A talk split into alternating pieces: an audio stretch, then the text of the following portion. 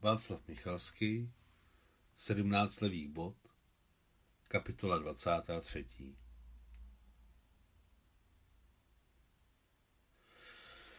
Když Gulia dopis dočetla, rozplakala se a šla si vzít do temného vedlejšího pokoje kapesník.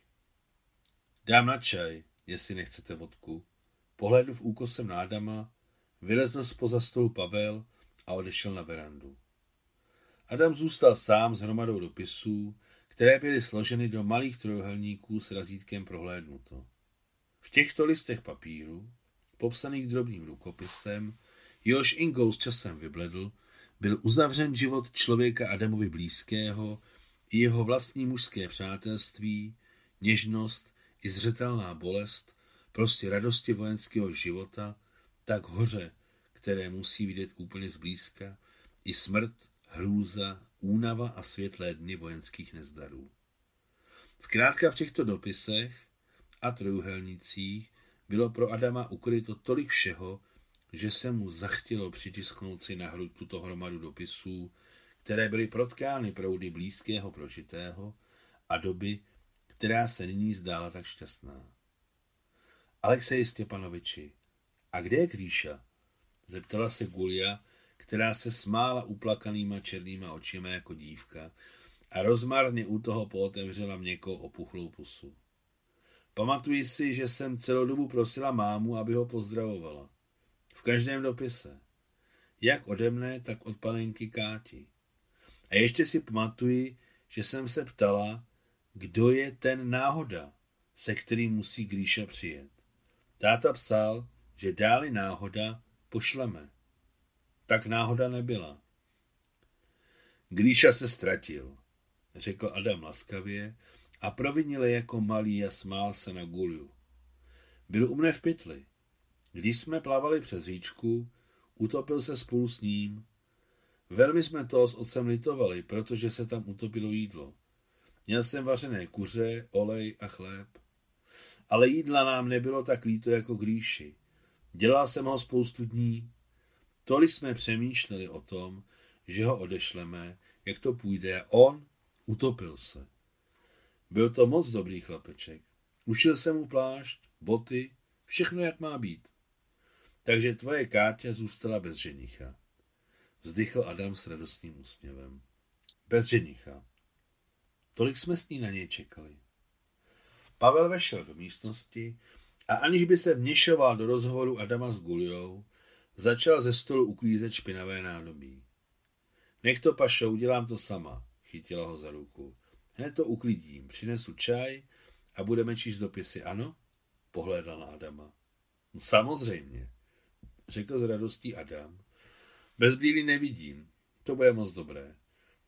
Adam schrnul starostlivé dopisy do rohu na čisté místo, blíže k sobě. Když Gulia sklidila nádobí, smetla hadříkem drobečky z ubrusu k sobě do dlaně a začala servírovat čaj s višňovým serupem. Ano, tak to na světě bývá, pronesl Pavel, který si sedal na své místo. Bývá to tak, že jo? V jeho hlase byl jak údiv, tak radost i smutek. Říká se, že hora se nesejde s horou, ale člověk s člověkem. Ano, Pašo, stává se všechno možné. Hledě na Adama, Pavel přemýšlel o svém otci. Co když někde je? Takhle stařičký. Třeba se někde potlouká a já sám jako kůl v plotě. Pavel vyrostl po dětských domovech a neznal ani své rodiče, ani svoji rodinu, ani město nebo vesnici, ve které se narodil. Příjmení Goreškin mu dali již v prvním dětském domově a očestvo Ivanovič si vymyslel později sám. Pro mě silnější, matko, poprosil Pavel, když Gulia začal nalévat čaj. I pro mne, řekl Adam, který se v tomto domě cítil skoro jako doma. Dívám se na vás a pořád nevěřím, že jste to vy, Alexej Zikov. A jak jste zachránil tátu, když jste to schytal do ramene? Když se vrátil domů, táhlo mi už na deset. Máma za ní měla do Čeljabinsku v 45. v prosinci. Přivezla ho akorát před novým rokem. Ležel tam v nemocnici skoro dva roky, marodil s páteří. Vypadá to, že jsme tam byli skoro sousedé, prohodil Adam. Vy jste tam v Čeljabinsku leželi v nemocnici? Zeptala se znovu Gulia. Ne, v nemocnici. Já jsem jen tak tehdy v těch krajích odpočíval. No tak to je něco, řekl Pavel, který Adama pochopil správně. Dobrá, pojďme si dát čaj, nebo nám vychladne. Pak si počteme dopisy a zakouříme si. Gulia nepochopila ani Adamova slova, ani nadšení svého muže. Možná bude lepší, když si mítěnku vezmeme dneska, řekla, hledajíc pohledem u mužů oporu. Uh, už jsme o tom mluvili, přerušili Pavel.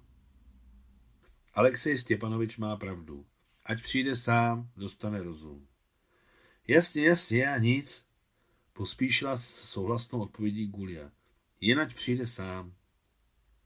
Tak nám ještě něco přečti. Oba nás to s Alexem Stěpanovičem zajímá. A my si zakouříme. S těmito slovy vstal Pavel od stolu, otevřel křídlo okna a postavil na stůl popelník. Dejte si, podal Adamovi krabičku Pamíra. Děkuji mám dýmku, řekl Adam, který právě vytahoval svoji prokouřenou dýmku. Konec 23. kapitoly.